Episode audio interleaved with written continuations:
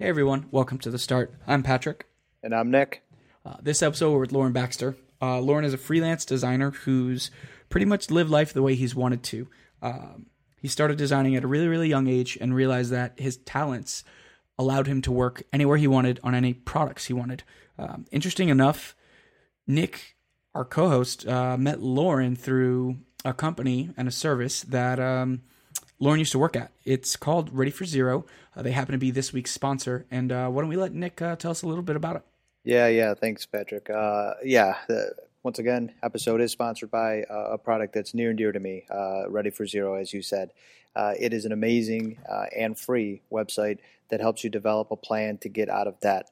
I mean, this thing literally takes your debt situation, you link up your accounts, and it spits back to you a blueprint for getting yourself out of debt. It prioritizes what you should pay off first. It kicks what you should wait on all the way to the bottom. It tells you exactly how much you should be paying, gives you uh, the light at the end of the tunnel. You know, really tells you, okay, by May 23rd, 2019, you're going to be out of debt. I mean, that's awesome, right? How many of you out there have credit card debt, student loans, mortgages, whatever? You know what I'm talking about. I know I do, and I've trusted Ready for Zero for a few years now and uh, get this, I mean, using the tool, it has helped me pay down over twenty thousand dollars. If you can believe that.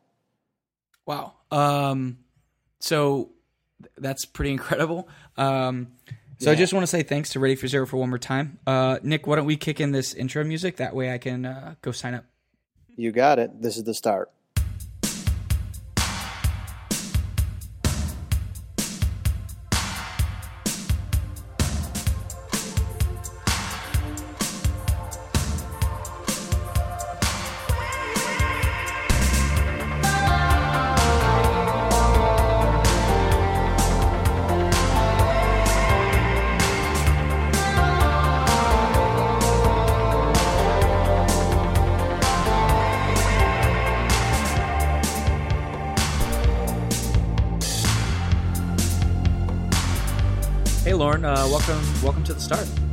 How's it going?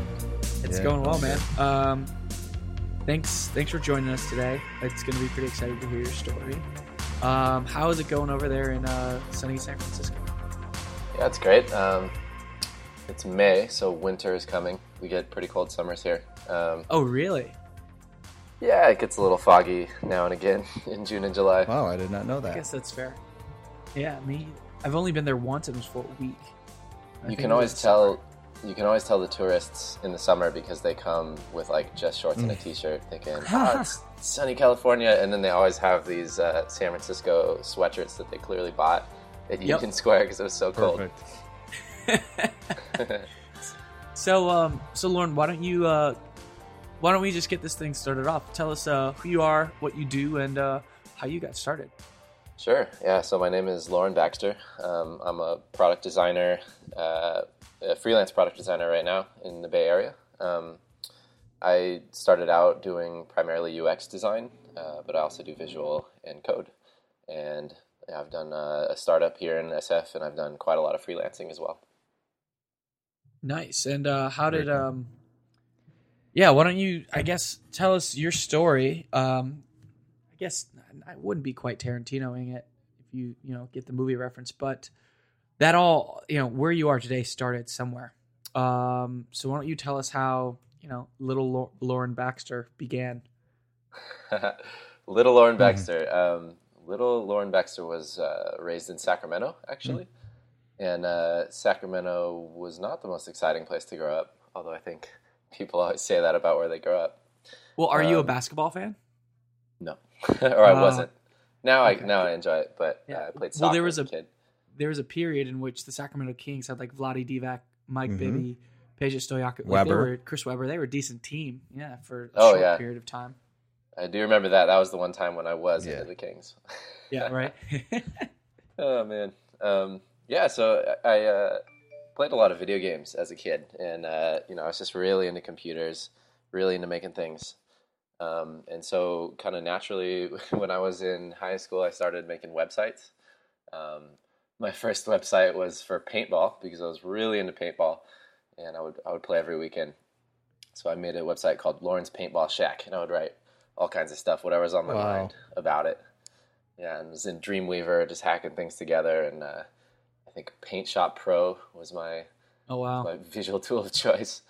And uh, um, how did you? What was the excuse to get your parents to buy you a domain name? Um, I didn't. I didn't buy one. You know that it was like one of these sites where you could get a, sort of a sub domain Mm-mm. for free, and then I think they'd put ad banners on the top. Gotcha. Yeah. That's a good way to skirt around that conversation. Yeah, uh, but it you know people don't do that anymore, thankfully. And that's a, well, that's actually a, a good place to jump in quickly. Um, what we've been hearing with a lot of the other guests is kind of whether the parent their parents were like supportive, you know, of this kind of obsession with with tech and computers and, and doing this or not. Um, so where do you think yours would fall, Loren?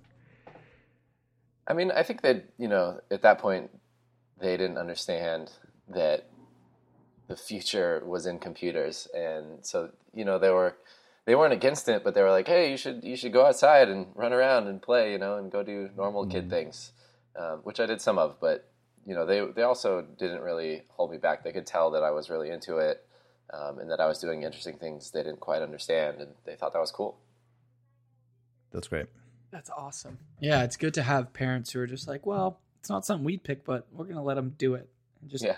support them. Cool. So how did you become uh, interested in it? I guess you just were from the start, or is there anything you know that kind of drove you toward the screen? Well, I think it, you know, there's just so much potential. Like I, I don't know at the time if I could have described it to you, uh, but I could feel it. You know, I could tell the sense of possibility with computers, and, and like, wow, I can sit down and you know write some code and, and make some images, and I can put a thing on the internet that people can go to.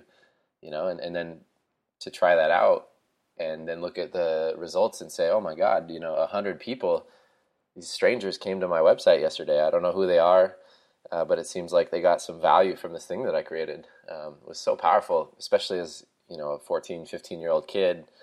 Um, I think it's hard to feel like you can have an impact on the world at that point, but computers really let me do that. A really good Um, point. so I, yeah, so I, I kept going with it, and you know I was interested in a number of different things, but I, I loved the creative outlet it provided. Um, you said you kept going with it. So the paintball site, you said you made like like 15. Is that correct? Uh, I think around there, yeah. So what'd you do? What what was after that? So it sounds like you did that. You're writing on, you know, blogging essentially, uh, whether it was called that at the time, um, about like paintball stuff. sounds like you had some visitors, whether friends or just strangers from across the internet, um, and that, correct me if I'm wrong, sort of gave you a little itch that you needed to scratch. What was uh, what what was going through your head? What were you doing after that? Yeah, so um, you know, a lot of things kind of came together when I went to college. Um, I wasn't sure what I wanted to study. I had made a few other websites and things along the way in high school, um, but my parents are both landscape architects, and so they, you know, they're creative people as well, and they, you know, I got to see how their job kind of worked for them and what they got to do, and it's funny because I, you know, in my angsty teen years, I thought their job was super lame and I also had this intention of becoming an architect, and I thought that those things were totally separate because I was because I was stupid. Um, um, but no, I was really interested in uh, neuroscience. I was interested in psychology and how people work.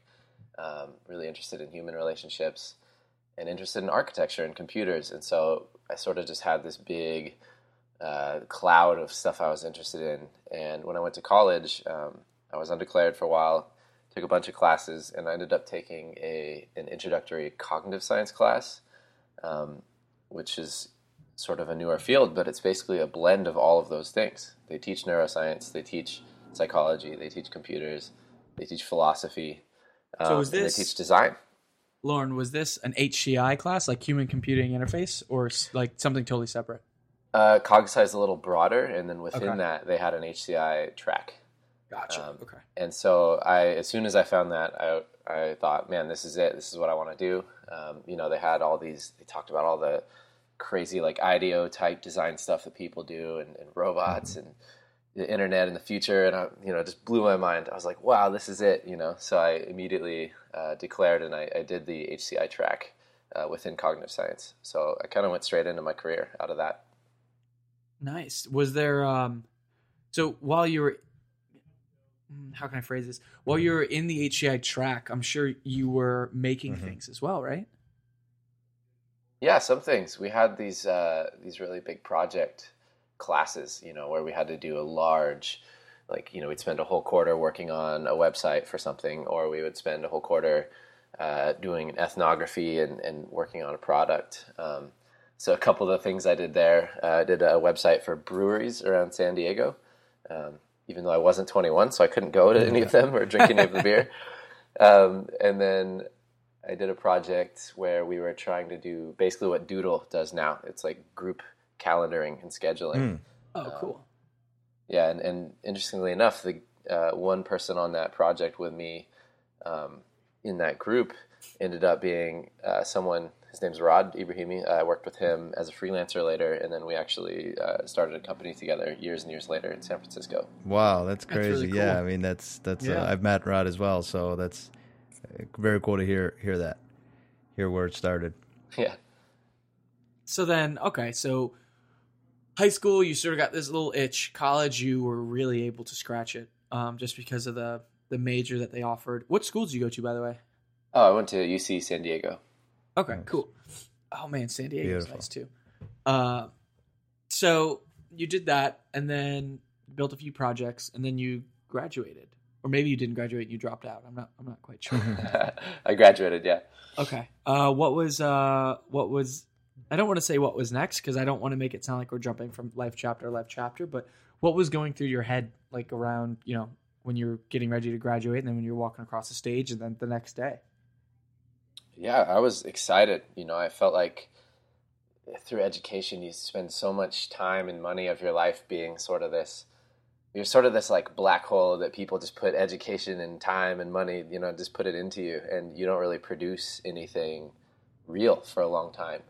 Um, you know, you can do it on your own, but I, w- I was just so ready to like make something, mm-hmm. you know, create things and, and, be an inventor and have people use them. So, yeah, I was really excited to start my career. I had I had been a wilderness guide all through college, um, so I was it was going to be a big change in terms of going, you know, hanging out in front of computers instead of, uh, you know, dancing around in the woods uh, with kids. But I was ready, so I, I started interviewing, um, and it, it, took a while to find my first job. Um, San Diego didn't have, and I don't think still doesn't have nearly the tech scene that we have here in, in the Bay Area, or that you guys have in New York. Um, and I, there were fewer companies, and they didn't value design as much at that time. Mm-hmm. You know, this was 2006, 2007 and people hadn't really, you know, Apple hadn't really released the iPhone yet. Um, it hadn't been shown to a lot of companies the, the ROI of having good design yet. So um, I was interviewing at Google and a, a few other places, um, but it did take a while to get my, my first job. Did you uh, did you focus on technology companies, or were you just like any place that I could design? Technology happens to have design, so let's go there. Um, yeah, tech companies, tech companies. So I interviewed you know, a number of places. Um, Google was one of them for user research role. Uh, there was a, a, random software consultancy in Minnesota. Um, that, yeah, that does sound random. Minnesota. I'm pretty glad I didn't move out to Minnesota. Uh, nothing against it, but I, I love California, and I'm glad I ended up in the Bay. That's really cool. So, uh, what was um, what was that first job that you ended up landing? Yeah, so the company is called WebSense. Uh, it's a web security company. Um, they basically do they do filtering on the internet, or they, that was their sort of core thing in the past. So, um, you know, if you're on your corporate network and you try to go, get, you know, go on a gambling site or go look at porn, you'll get blocked. Oh yeah, yeah. Uh, this is the, sort of the admin type of stuff for that. Gotcha. Um, so not the most you know exciting consumer product, but we had some really interesting uh, challenges to solve. And what what was the sure. what was the role? Uh, so I was a basically a UX researcher and an interaction designer. So I literally started doing exactly, almost exactly the same thing I do today, um, minus you know some other extra things. Was so? What does I'm I'm actually curious. Um, the role that you applied for was it usability and and user experience research? Or was it just like a blanket role? And i asked because correct me if i'm wrong back then in 2007 2008 the idea of someone whose whose sole job is usability probably wasn't as prevalent as it is today. No it wasn't. Um, well it's kind of funny how i got the job. So i um, through all my interviews i had a couple of them that I basically turned down because I was kind of not interested, and I also was interviewing at Google, and I really wanted to work at Google. Sure. This was, Yeah. you know, they were the number one company to work for. Then every every year they'd get voted. Um, you know, it would have been really great. And the interview process took forever. It took like three, four months. Wow. And uh, you know, I made it all the way to the end where, you know, I do a phone interview and they'd say, "Oh, great," and then two weeks later they'd say, "Oh, you passed the phone interview. Let's do another next week." And then I'd do that, and then two weeks later I'd hear back from them. So months later, I got flown out and went all the way to the end, and then I didn't get the job. Um, Oh. I think, uh, you know, someone who had a PhD. I don't know. I mean, I just didn't get it, and uh, I was just upset. I was like, "Man, I've been waiting months. I kind of was had my eggs in this basket." And I went to a, a UX meetup in San Diego, and I was just complaining. I was like, "Ah, this sucks. You know, I waited so long. Like, I hate those guys." and the guy next to me uh, was like, "Oh, you know, I, I'm running a, I'm starting a design team. I need, I need someone. I'll hire you." Great. Oh, I was wow. like, "Cool." So we, you know, we did a couple interviews, but that was pretty much that. And uh, he, yeah, this guy Jeff Axup, um, awesome dude. He was starting a design and UX team in this organization, and had gotten VP level support. But we were, it was mainly just the two of us and a visual designer, and we were kind of. You know, carving out our existence there. Awesome. It was very much an engineering company before that. That it, Um, so there were some challenges there. yeah. So uh, staying there was it was a primary part of the role, kind of leading the charge and educating. You know, a lot of people there uh, why you're doing this and why it's important. Um, or it seems like you know you had a few of the top guns kind of behind you, and they maybe just trusted you to just do it, do what you thought was best. Uh, there was a lot of outreach. Um, Jeff kept me largely shielded from it because I was so new. So I was just doing a lot of production, you know, user research and design work. Um, but he and sometimes I were out there, you know, almost battling, uh, battling for our existence and and you know to have ourselves as part of the process. You know, to not the process before was that there'd be product managers who would make spreadsheets of features and they would give them to the engineers and they, they would build them you know? And so we had to say look we're going to be in between these steps. We're going to slow all this down in a certain sense. It will probably speed it up ultimately. Um, but you know now we're making these these kinds of decisions and it's hard to really insert that um, into a company. For sure. thankfully today i mean most companies get it and design is a huge part of the process. So it's really interesting to see how far things have come. And uh, it's you know it's great. It's exciting.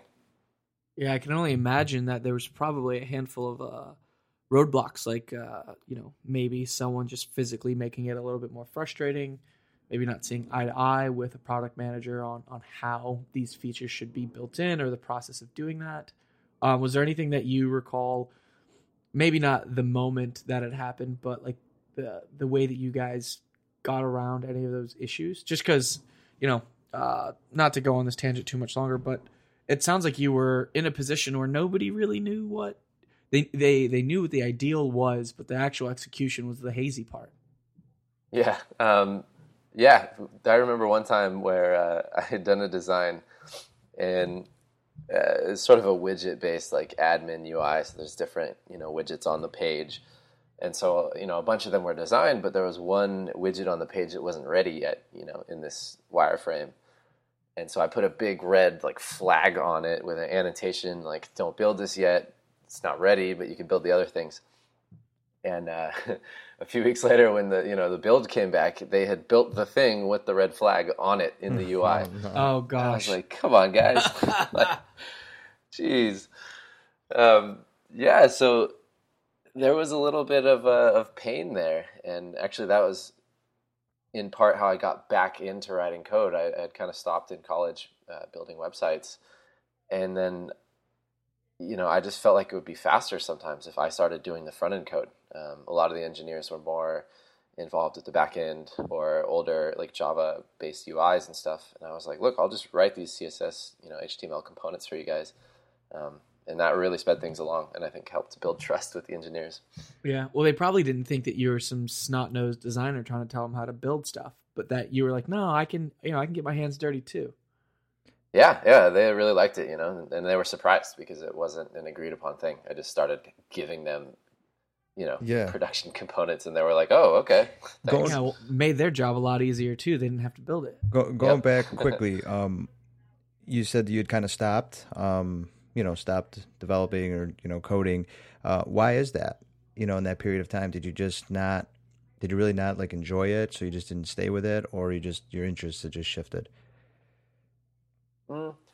You know, it's just uh, I, I really grew into myself in college. I was very shy in high school and, and spent a lot of time on computers. And and when I left to go to college, I was I was over.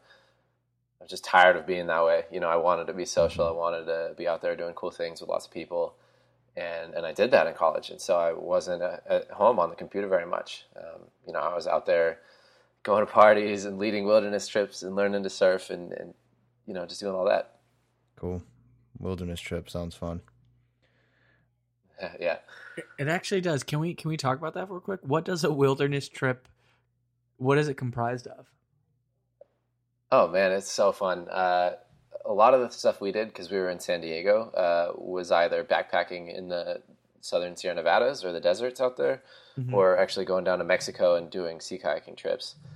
And uh, so yeah, we you know I'd have a couple co-leaders and a group of maybe ten people, um, usually students, and we'd take them you know we'd put them all in a big van and we'd drive down to Mexico with a big kayak trailer on the back.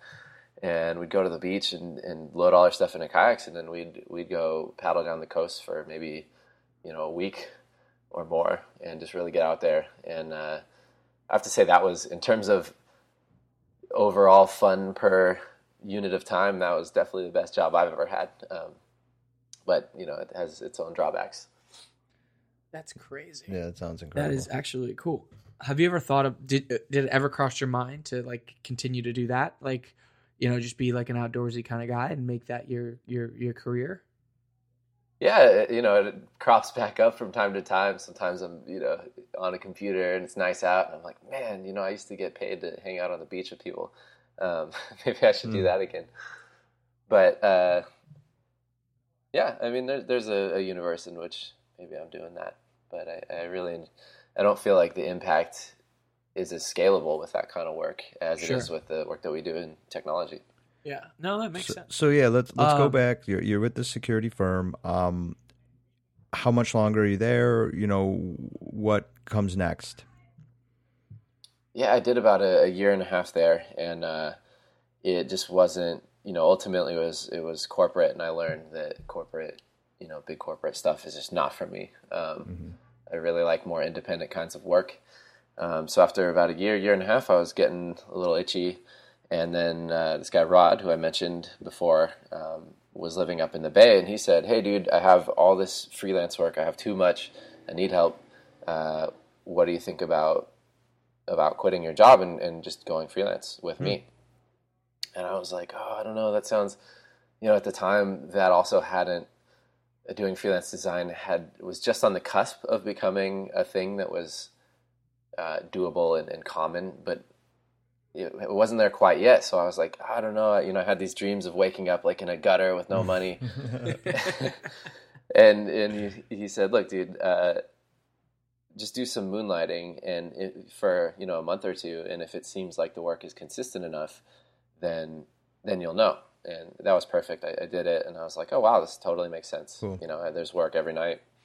Um, so I ended up quitting and going freelance and working entirely remotely for clients that he had. So so Rod um was did he have like his own little agency or he was just getting clients for himself and then like you know uh, shoring some of that work out to you? Um, it basically turned into a small Huh. agency of the two of us, and uh, we were doing that. We were doing that for at least maybe a year or two, I would say. Um, I actually moved, so I was doing entirely remote work. I was working with a, we were working with a startup in Ohio. uh, and then we were building our own little startup. And so, um, I was in San Diego, and I thought, you know what, I can live anywhere. So I moved to Argentina for a while, and was Huh. was working from Buenos Aires. Yeah. That is incredible. Do now do you do you speak Spanish? you know, I took French in high school, and I was just terrible at French. It's so hard for me to, you know, make the sounds that you need to make, and uh, you don't hear French in California. You hear Spanish, and so when I moved to Argentina, I took some intense Spanish classes, and the Spanish just came in and like totally replaced all the French in my brain. Now, why- So it sounds like it was a decent little transition then. Yeah, yeah. It's, you know, I love playing soccer too, and, and even here in California, it's you know, there's a lot of Latinos that play pickup soccer, so Spanish is really lovely and, and useful. That's awesome. I'm jealous. What specifically drove you? You know, what was the decision making behind Argentina? Just that the the language and the soccer. Well, yeah, part of the decision to go was, you know, I, I was really content. I was living on the beach. I was surfing every day. I had my roommates and my freelance work and my cafe and my girlfriend, and it was very uh, stable. Um, and I had been in San Diego for about seven years. And at some point, I was, I just woke up and I was like, man, I'm gonna, I'm just gonna be 60 all of a sudden, and like this is what I did, you know. And I just needed to to kind of shake up the snow globe as I described it. So I, I sold all my things, and Argentina in particular. Um, I just wanted to go to Latin America, and it's sort of this. Buenos Aires is this very cool combination between a European kind of cosmopolitan city and this like very uh, uniquely Latin American culture as well. It's it's a really great place. Yeah, that's a there's a lesson in there somewhere about shaking up the snow globe. Yeah, that's wild, man. Um, how was how was working from there? It was fine. You know, the internet was a little on and off. Uh, but actually, you know, I had a client in Ohio and I was in a closer time zone to them in Buenos Aires than I was in California. So it actually made things easier Yeah, that uh, makes sense. in a way. um, but I wasn't working that much either. It was like 15 hours a week. And, you know, the peso is so weak against the dollar that I was still earning more money than I could spend because, you know, I would quadruple my income into pesos basically. Yeah, that I, well, that's like the best scenario, right? Like, God forbid you go move to London where it's the opposite. yeah. Yeah, it was great. I mean, you can. I was just eating steak dinners and Mm-hmm. living like a king. It was fantastic. Every night. No, it's I don't know. I think that could be cool because it's like um, not living in the U.S. And you made a small mention of it that like the internet would go out sometimes, but that's not necessarily a bad thing. You're just like, oh, can't work. I guess I'm just gonna go surf, Yeah. and then I'll come back. And if the internet works, I'll work. If it doesn't, I'll go back and surf. Uh, Yeah. Which probably creates a nice balance here. It's like anywhere you go, I say here, New York City. Some some subway stations have Wi-Fi. Some of the parks have Wi-Fi. Uh, you can pretty much get Wi-Fi anywhere Always you want, yeah. which is which is nice, right? You can Google everything and anything at any time. But it's bad because we're all sitting on our phones. yeah, it's really good to be off the grid sometimes. Yeah. Um, but it, it did, you know, there were some problems. Uh, I mentioned Rod and I were doing our own little side startup, uh, which was a it was a, a site called Do the Right Thing, um, and it sort of wound up being like Get Satisfaction. Um, in that our idea was that you could have sort of companies have profiles on the site, people have profiles, and people could submit ideas for companies. Um, you know, like hey, McDonald's use like more recyclable cups or these kinds of things. Um, so we actually finished it while I was in Argentina, and Rod came and visited, and we were going to launch it from there. And all we wanted was like a really you know reliable internet connection, so we could launch and like monitor the servers and see how things went. Um, so we went to the one Starbucks that they had opened to great fanfare in Buenos Aires recently, you know, with Wi-Fi, and we went there and got our coffees and you know sat down and the Wi-Fi wasn't working. and we're like, "What?" So we went, you know, we went to the counter and, and we were like, "Hey, you know, I don't, I don't think the Wi-Fi is working. What's going on?" And they just had no clue. Right. They were like, "I don't know, Yeah, they're like figure it out. Wi-Fi," you know. so we couldn't even launch that day. That's wild. I mean, I guess that that's what happens, right? Sometimes. Um, did you guys end up launching it though? On maybe a different day, a different Starbucks, or maybe when Rod came back to the U.S. Yeah, no, we, we did launch the next day. We had to wait. You know, I was living in this residence for young people, and uh, we had to wait till a time of the night when not too many other people were using the Wi-Fi, so it would, it would So it be was fast. choked, yeah. okay, cool. So how'd that go? Um, You launch it, and yeah, yeah. how'd it go? Yeah, it went all right. I mean, uh, the site didn't blow up and get a ton of traffic. I mean, we one of the early learnings in any designer's career is that you can design a, a great thing, uh, but distribution is is a whole different challenge. And if Mhm. you can't get your thing in front of people, then it doesn't matter. So That's a really good point. uh, we didn't have the distribution part nailed yet.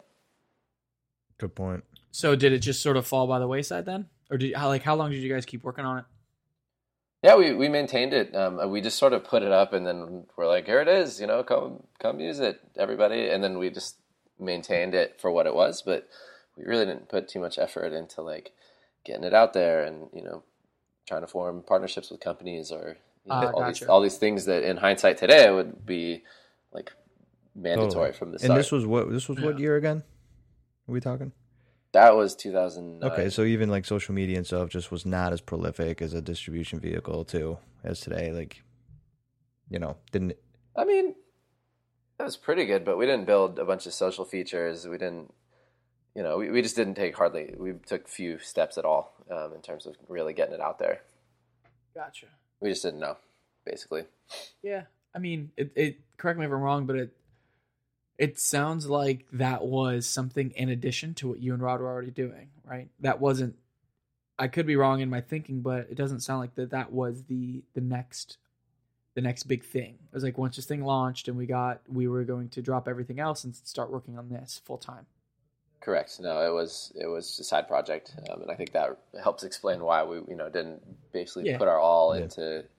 You know, if it was our main thing, we would have said, "Okay, well, there need to be some people on this website. How do we, how do we solve that problem?" Yeah. How do we how do we convert basically? hmm Yeah. No, that Mhm. makes sense. So what um you did a lot while you were in Argentina. Um a lot of various things it sounds like, which I'm jealous of. But what um you eventually came back because you're not in Argentina now. Mhm. Um, Yeah. Why? Why'd you come back? Well, I say why. It's not like we don't want you. Um, what what was the decision for leaving Argentina? Um, I mean, I just planned on being there for five months. I, that, that's how I booked my round trip plane tickets. Um, and it was fun, but I was ready again to come. I mean, I love California. I, I, I enjoy going out for some short periods and living elsewhere, but this is this Home is my base. place. I love the beach. My family's here. My friends are here. Um, yeah, so after a while, I thought, you know, okay, Argentina's fun, but this isn't the place I'm trying to like start my life. You know. Um, and so I came back, and, and I knew also I was getting the sense that it was time to, for me to go to the Bay Area. Um, I, had, I had tried to start another thing with some friends in San Diego, and we just had, you know, no connections, and we had no idea what we were doing. There was no support network for young people to be entrepreneurs. Like you had to figure it out, which is just really, really hard. Uh, and I knew that hey, it's time to go to the Bay and like really plug into this tech scene, which is just blowing up right now and yeah, that's why I came back. I came to San Francisco.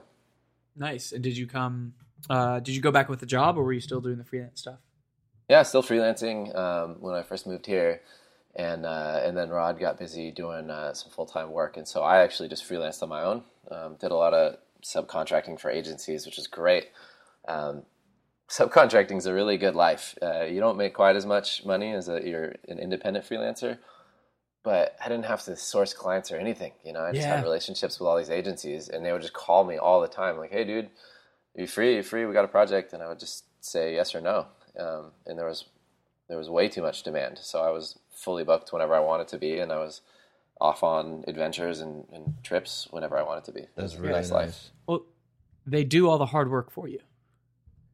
Yeah, Well, well, you know, they outside do. of the It's a built-in. It's a they built do what in I sales consider to be the yeah they do what I consider to be the work that I'm not good at or don't want to do, which is doing sales and biz dev. You know, that's just Yeah. not my not my thing. I like doing design, um, so they would do all that, and then I would just come in and they'd say, "Here's the project, design it."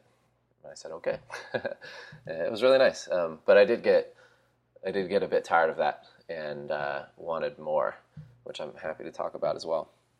Yeah, well, well, That's I think is perfect segue. You got tired of it and you wanted more. So how'd you get more? Yeah, so I guess what I got tired of is that I felt like I was not having an impact, um, especially with big agencies. As a subcontractor, I would do design work, which would get handed off to them, and then eventually that would get handed off to the client.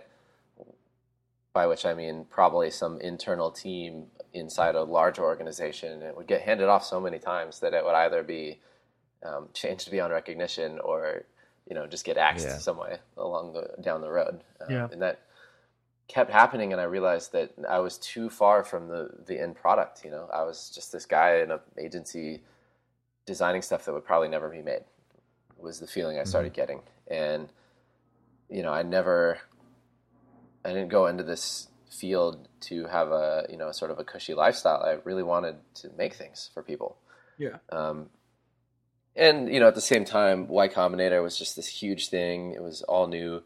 Startups were just blowing up. It was, you know, basically the beginning of the second tech boom. And I knew it was time for me to do a startup. So I started looking for that. And then Rod again was had just uh, started going through Y Combinator with an idea that um, that I had done a little help with, but uh, him and this guy Ignacio basically went into Y Combinator and then in the program decided to do a startup called Ready for Zero, um, which the basic goal was to help people get out of debt. And it was going to be a financial. yeah, and tool. it's awesome. Obviously, I'm a user and a big fan. yeah, so that's how I met Nick. Um, but yeah, I joined them at the end of Y Combinator um, as sort of the founding designer, and and we just went from there. I mean, we we built this startup, spent about two and a half years uh, building Ready for Zero, which yeah is still around today. Um, Nick is using it. I met Nick uh, through doing user research for the site, and we actually brought him out here at one point to do a, a photo shoot for like a success story because Nick totally crushed it Yeah. with, the, with his debt. Yeah, for sure. Yeah. And, I'm actually- super fun. definitely envious of Nick and him and I have had conversations on how I mean I think we all have debt um and we've chatted I haven't used Ready I mean I signed up but I never really got into it um for I don't know why to be honest just because I'm a dummy but um I've de- Nick and I have had chats and he's a big proponent of Ready for Zero Yeah, and I think uh, so, Loren. I think you know part of it you were driven by. Uh, I'm assuming here, but based on what you're saying, you were driven by uh, not only being very close to the product and being able to shape it, but also uh, it, it's a product that you know directly helps people. You know, really influences kind of people's lives versus just uh I guess you'd be less attracted to uh, a worthless game or something. Is what I'm getting. Yeah, I'm I'm really mission driven, um, and that's something that I think we're so lucky as designers or engineers to have right now is that there's so much demand for our work. Um, you know, if anyone has any talent, there are people just kicking your door down to to have you come do work for them, and so we get to be really selective, and and I think it's so important that we choose important, meaningful projects to work on. You know, this is this is our chance to make the world a, a better place or to leave a legacy of, of doing something awesome, um, and we can't. So, yeah, for me, mission is, is a huge part of the projects that I choose to work on. Um, s- reflecting on from the security company to then now where we're at, um, you know, we're with RFZ. Any horror stories or success stories that stick out? Just kind of a specific moment in time that maybe you derived a solution to, or you know, you did something that was just like an extreme success. Yeah, um, I'll start with a horror story. uh, for Ready for Zero, uh, this was just my favorite. We uh, we were going to launch in February of 2011, and we had been just working our butts off for months. And as sort of a self-imposed deadline, we had set up a bunch of PR around our launch on a certain day, February 2nd. And it was like, we are launching on this day. There are press articles already written, you know, on TechCrunch and Wall Street Journal and these different things. And all they're going to do is press, you know, upload or post or whatever on that morning. So this is coming, and the site, you know, two weeks before that is not done, and we're just working night and day. And so we we get the site finished um, with you know like a day to spare, um, and and I mean it's looking good. It's working. We're happy with it. Um, you know, obviously it was a MVP type type thing, and we hadn't built all the features we wanted, but it was going to get the job done.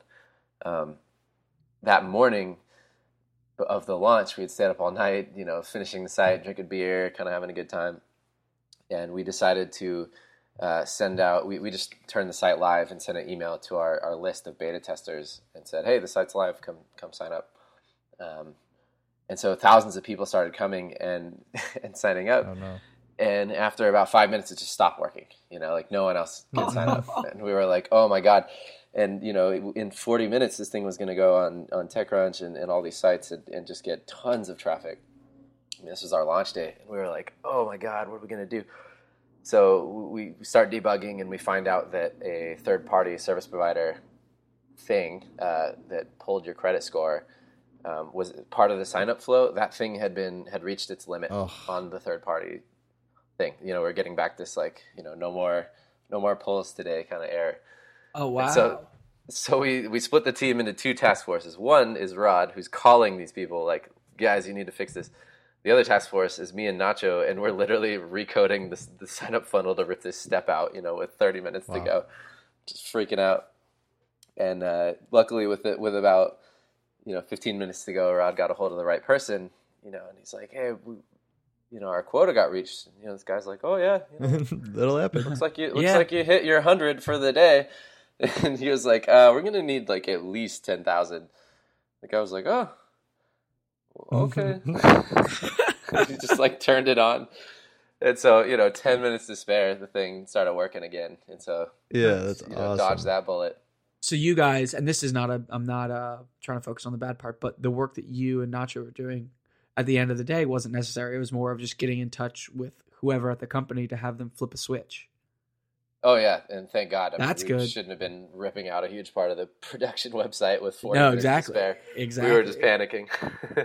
Well, I mean, it's uh, it sounds like you're going for the the worst use case in both scenarios, right? The worst thing is that you take it out, Yeah. or, or I guess the best and the Fall worst, back, you have to rip it out, and then hope hopefully convert people later on, or someone the right person answers the phone and they flip Yep. the switch. What's good? Thankfully, the better of the two options happened. Yeah, that's that's oh man, I could only I I've never launched a site of, of that caliber um in terms of like, you know, necessity and like with a product with a really integrated product And- like that. So I could only up Yeah, and not with PR. I've seen, you know, I see what PR the PR machine can do, especially on TechCrunch and things like that. So that Oh, had to yeah. be yeah, extremely stressful. Cool story though. Oh yeah, and I don't I don't remember the numbers, but I mean there was you know tens of thousands of people signing up that day, so we really dodged a bullet there. But yeah, it worked out. Well now now they know what really went on behind the scenes. Yeah, we got the scoop. yeah. That's crazy. so, do you have any uh to sort of uh go against that? Do you have any like the positive or we call them success stories um that may have happened with you already for zero or uh, really anywhere? Yeah, I mean, the, the big one with Ready for Zero is just that it works. You know, we we launched this thing, and it's like, well, you know, we think it's going to work, but but we don't know. It's, this is new. It's, it doesn't exist until now, so we're going to put it out there and see what happens.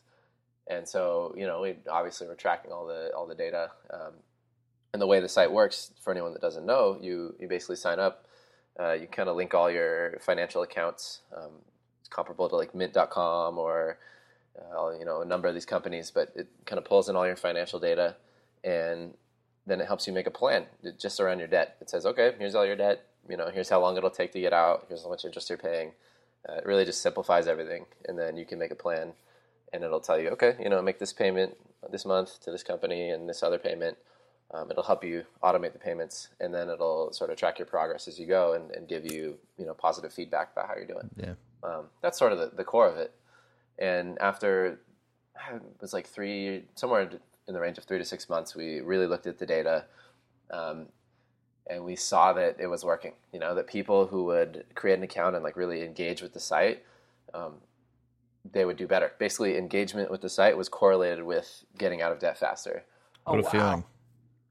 Yeah. Yeah. whi- you know, which isn't causation. We later, I think, proved causation, but just to see this graph of, of people logging into the site and the you know this line of their debt is just going down super fast, about twice as fast as people who weren't engaging with the site. That was really powerful for us to say, "Oh my God, like we're helping people." Um, and then we'd have you know folks like Nick or, or other people who would email us uh, and be a success story. They'd say, "Hey, look, I just got out of debt and Ready for Zero was a really big part of it. I'm so happy. Thank you for making my life better. Mhm. And I mean, that's one of the happiest moments of my career. Really, is is that's what I do this for. That's wild. There's very, Yeah. I feel, in my opinion, there's very few products that actually contribute to someone's success or happiness or just overall quality of life. And it sounds like you guys, you know, w- with a few with a few things involved, and you guys are a viable or Ready for Zero is a viable business that makes money. You've been able to do that. Yeah, and I think that's also uh, another kind of success is that you know there's there's sort of this weird dialectic between for-profit corporations and nonprofits, and and it's it seems like this spectrum where you're either for-profit and then you have only money as the bottom line, and and that leads to perverse incentives down the mm-hmm. road where you might harm your customers. Or you're a nonprofit, and nonprofits are great, but I feel like they, they don't have sort of this like rocket fuel of like money and investment, like really propelling them forward. Yeah. Um, and so it's really hard to, to find a middle ground where you can say, you know, look, we're gonna we're gonna help people. This is gonna be a mission driven business. It's gonna try to have a positive impact on the world, and to make money, and to provide sort of the financial incentives around, you know, really great growth and investment and hiring and all the other stuff. Like yeah, that. and, and and you just Yeah. nailed it in that last piece. Is like that's the part that people forget. I think when when we're when we get into the discussion about for profit and making money and being a viable business is that's your contribution employment you know you you get to hire people you get to continue doing this it's it's not always tied to just being a greedy person that wants money so Yeah. yeah. Well, it's um, uh, this sounds bad, but I think you know, in our, our parents, I'm assuming we're all roughly in the same age, in that we're all mid twenties to late twenties. But um, our parents lived in the world where profit was a thing that was it didn't really care about feelings. It didn't care how it affected someone. It was we're going to make as much money as possible. it's demonized And you have companies like P, you have Walmart, P and G, those kind of things that do that. They don't care how many forests or homes they wreck or how many small businesses they close. They just do it anyways because they make money. But then you have our group of individuals who it seems like are a little bit more conscious. I wouldn't say, I mean, you can use the Warby Parker models as something that is, uh, rel- you know, understanding of that. But it sounds like Ready for Zero is like this new breed of companies where it's like, you know, we're not just going to make a product that sells you widget X to make us money, and we don't care how it how it affects you. We're going to make something that makes your life better, and hopefully, there's going to be more businesses that follow a similar path. Mm-hmm.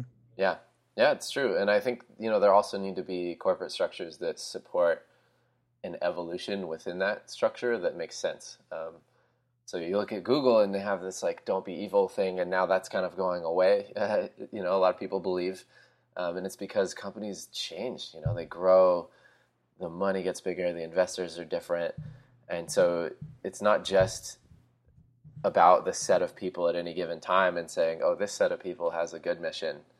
Um, you actually, I think, need it baked into your corporate structure legally, the ability to to be a good good company, you know, and, and have an impact on the world. And so, like, I think, uh, for instance, Yep, B Corps are really cool um, because it changes the legal framework, at least allowing a company to not just put profits um, as as the you know sole deciding factor behind their yeah it's really smart and i think uh, Yeah. etsy actually just was one of the largest that just Yep. became a b corp Oh, that's Yep. awesome! I didn't Um, know that. Yeah, it's really Etsy's doing some really cool stuff. I will say it's interesting you bring that up, especially because Google, uh, Google tries to be a good company, but I think now they realize that they're getting to a size where they want you to sign in to Gmail everywhere you go, so they can grab your data. So it's like I'm sure they're running into a problem. It's like how do we maintain our integrity but still be the Google Mhm. everyone expects us to be? Sorry, that was a random tangent, but So, okay, Loren. So then let's jump back in and uh, kind of where you are today. Yeah, so let's see. Uh, at the end of 2012, uh, start of 2013, I yeah, I was getting a little burned out, um, and that was largely to do with just personal stuff and uh, working so hard for for years. Uh, poured a lot into Ready for Zero, and I was just um, ready to kind of take a break, and so I took 2013 To shake shake up the globe.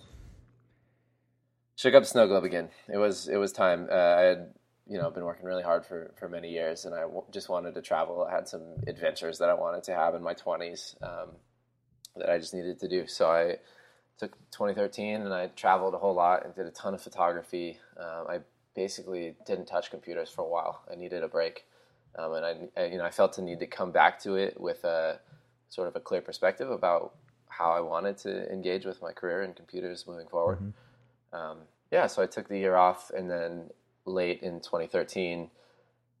I started thinking like, well, okay, I haven't worked in a year. I should probably like make a little bit of money and, and pay the rent and stuff. So I, I started freelancing again, um, and I've been doing that for the last six to nine months. And now I'm I'm in a mode where I'm sort of figuring out the next big thing that I'm gonna pour you know years of passion into again.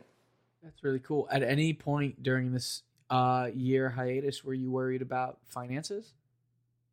Not I really. Only, okay, I only ask because that's like you know it's a, it's a real thing, um, and we'd all love to not think about it, but sometimes you need to.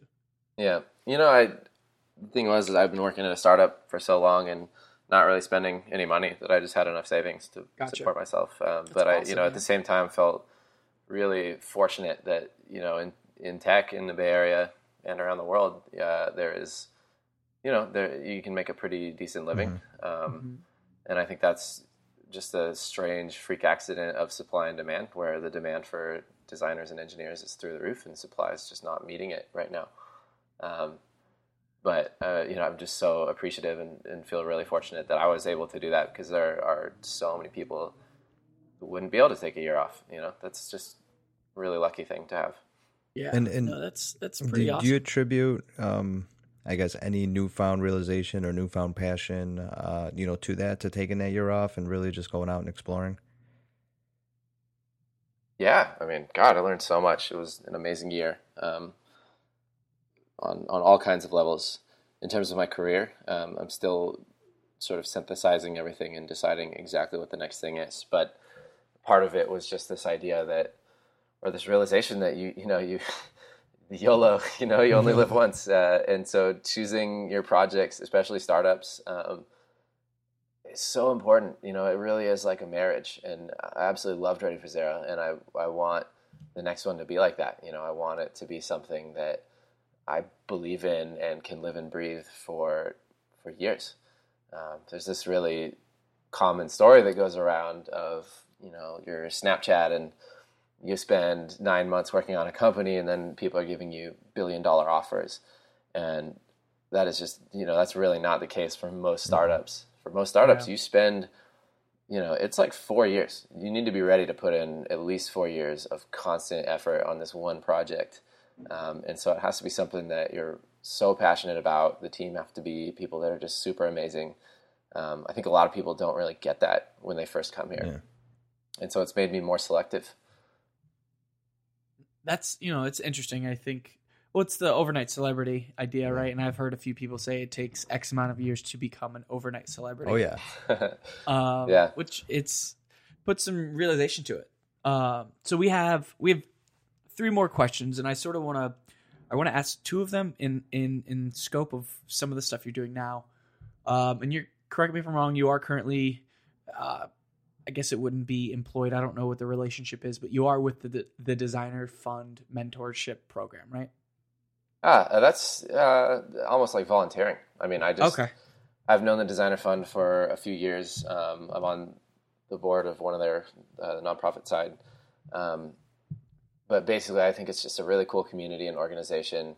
Um, a lot of really, really talented designers of, of all stages of their career uh, come there and, and startups as well. And so it's just a very cool community. And I, I, help out as a, as a mentor, as a guy who hangs out and just talks to people. Um, I did a lot of their photography last year. So I just think it's a really cool place and I spend time there. That's awesome. How would you? So then I think these two questions will work out greatly knowing um, everything you've learned now in your position with the designer fund and, and your work with Ready for Zero, how would you, um, what advice would you give younger Loren um, if you could? You know, I, I think I would say to just aim really high from the start. Just aim for the stars because you know you'll you'll land where you wherever you do. But I, I think my first job, for instance, was you know at the security company was was cool. It was great. I really appreciated it. Um, I probably could have got a job at I don't know Facebook or Apple or Google or, or one of these things that was clearly going to change the world in a huge way. Mm-hmm. I think if I had, had like really tried for that, I could have gotten that. And I mean, who knows what my life would have been like, or you know, it, it's always hard to talk about what you would have done in the past. But I just realized that there's no point in spending any time on compromised choices, especially when when everything in the tech scene is just on fire. Yeah, that makes total sense. Um, now, this other question is, I guess, th- think of it. Uh, you know, we normally don't frame things up like this, but I think it's relevant for you since you are volunteering with the Designer Fund. Uh, when newcomers to the Designer Fund or new newcomers to the design industry or tech industry come to you seeking advice, uh, what's something you might tell them just generally? Hmm. Uh, one thing is always about being selective, uh, but I've mentioned that already. Um, another thing is is really, you know, that it's still all about people. I mean, it is about your portfolio and, and your talents and all that, but you know, so much of this is who you know, um, which sounds a little cheesy, but it's just that people are the people are behind all of this stuff. It's just people, and so the more time you spend out there getting to know people, um, giving your energy and giving your advice or giving what what you have to other people and creating positive relationships will have, I think, the biggest impact on your career. Um, I was just realizing the other day, for instance, I haven't touched my portfolio in four years. Like I basically don't have a portfolio right now. Wow. Um, because I get all of my work through people that I know already. It's just all referred, and you know that's yeah, referrals don't necessarily need a portfolio. right. They say, or you know, they say, "Oh, well, you worked on Ready for Zero, and I'm like, "Yeah, go go look at that. That's Yeah. my portfolio." Well, and- and I mean, What have you done? relationships. Well, go go look at this one. the website. relationships are just Yeah. critical. Yeah, and I don't think there's enough emphasis on that. Yeah, Yeah. that's that's awesome. That's a, I think that's a really good point.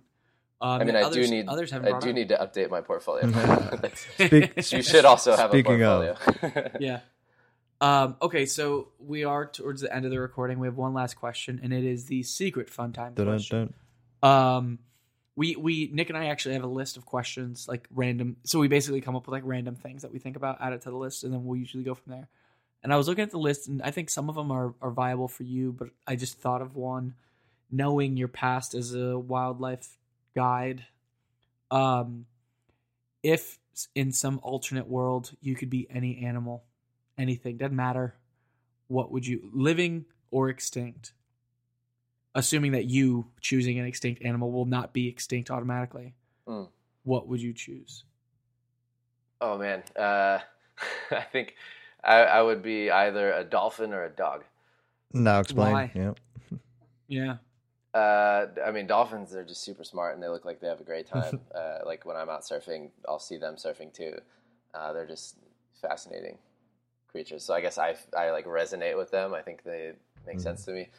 And then, but dogs, I mean, oh, they're just so excited to like run around and like sniff things and like run after sticks. And like, it just seems like they have a pretty good life and they're very simple, you know? Yeah. Well, like the- I s- dogs I see always it- seem curious too. Yeah, or you know, I just see a dog in a park and they're like having a great time, and I'm like, man, if I was that easily entertained, you know, my life would just be great, and people would come pet you all the time, and they they got it good. So I'd be a dog. Yeah. You know, when I when I started uh, asking that question, do you guys remember the game Altered Beast? Mm-mm. That was the game where like you were, um, like a, a, a d- like a wild, uh, not a wild dude, but like you know a dude like no shirt, like long hair, beard, like um, I don't know, like a macho man or whatever, and you're like going through each level. It was like a Nintendo game or something, and you would collect these orbs over time. If you got enough orbs, you would turn into like a beast. That was like my favorite game growing up. Yeah, Oh, that's it was cool. weird. But anyways, um, so I think that's it. I think that's everything. Yeah. Is there? First, thank you for joining Yeah. us. Thanks, Loren. Um, yeah, thank you for having me. is there any i guess what are what are your your details so um anything you want to plug where can people find you online if they want to talk to you um is there anything any talks that you're giving or anything that you're doing soon you want people to know about Hmm. Uh, oh, you can find me on Twitter at Loren Baxter. Uh, it's L O R E N. Uh, also Instagram. Um, I don't have any talks coming up right now. I just got back from uh, a couple months abroad, so I'm uh, again established, getting established in SF and just settling in. But uh, yeah, look me up on Instagram and Twitter. I love meeting new people and, and talking to people. So if anyone's around SF, um, or is interested in the designer fund, tell them to get in touch with me, and I'm always happy to chat. It's great. Awesome. Thanks so much, Loren. Uh, we really enjoyed Thanks a lot, having you on Loren. the show. Thanks, guys. I really appreciate it. Yep. Have a good one. Cheers. As we close this awesome episode, uh, I just wanted to mention today's sponsor one last time. Uh, the company is called Ready for Zero, and they exist to help you get out of debt. Seriously. Uh, in fact, they've helped users pay off over $180 million uh, in debt since they started. Uh, that's a lot of cash.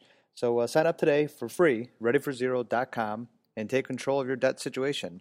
As you know, if you listened to the beginning, as an avid user and supporter of the company, I s- personally promised uh, you'll be glad you did. You'll be glad you signed up and took control. Uh, readyforzero.com. Thanks for listening.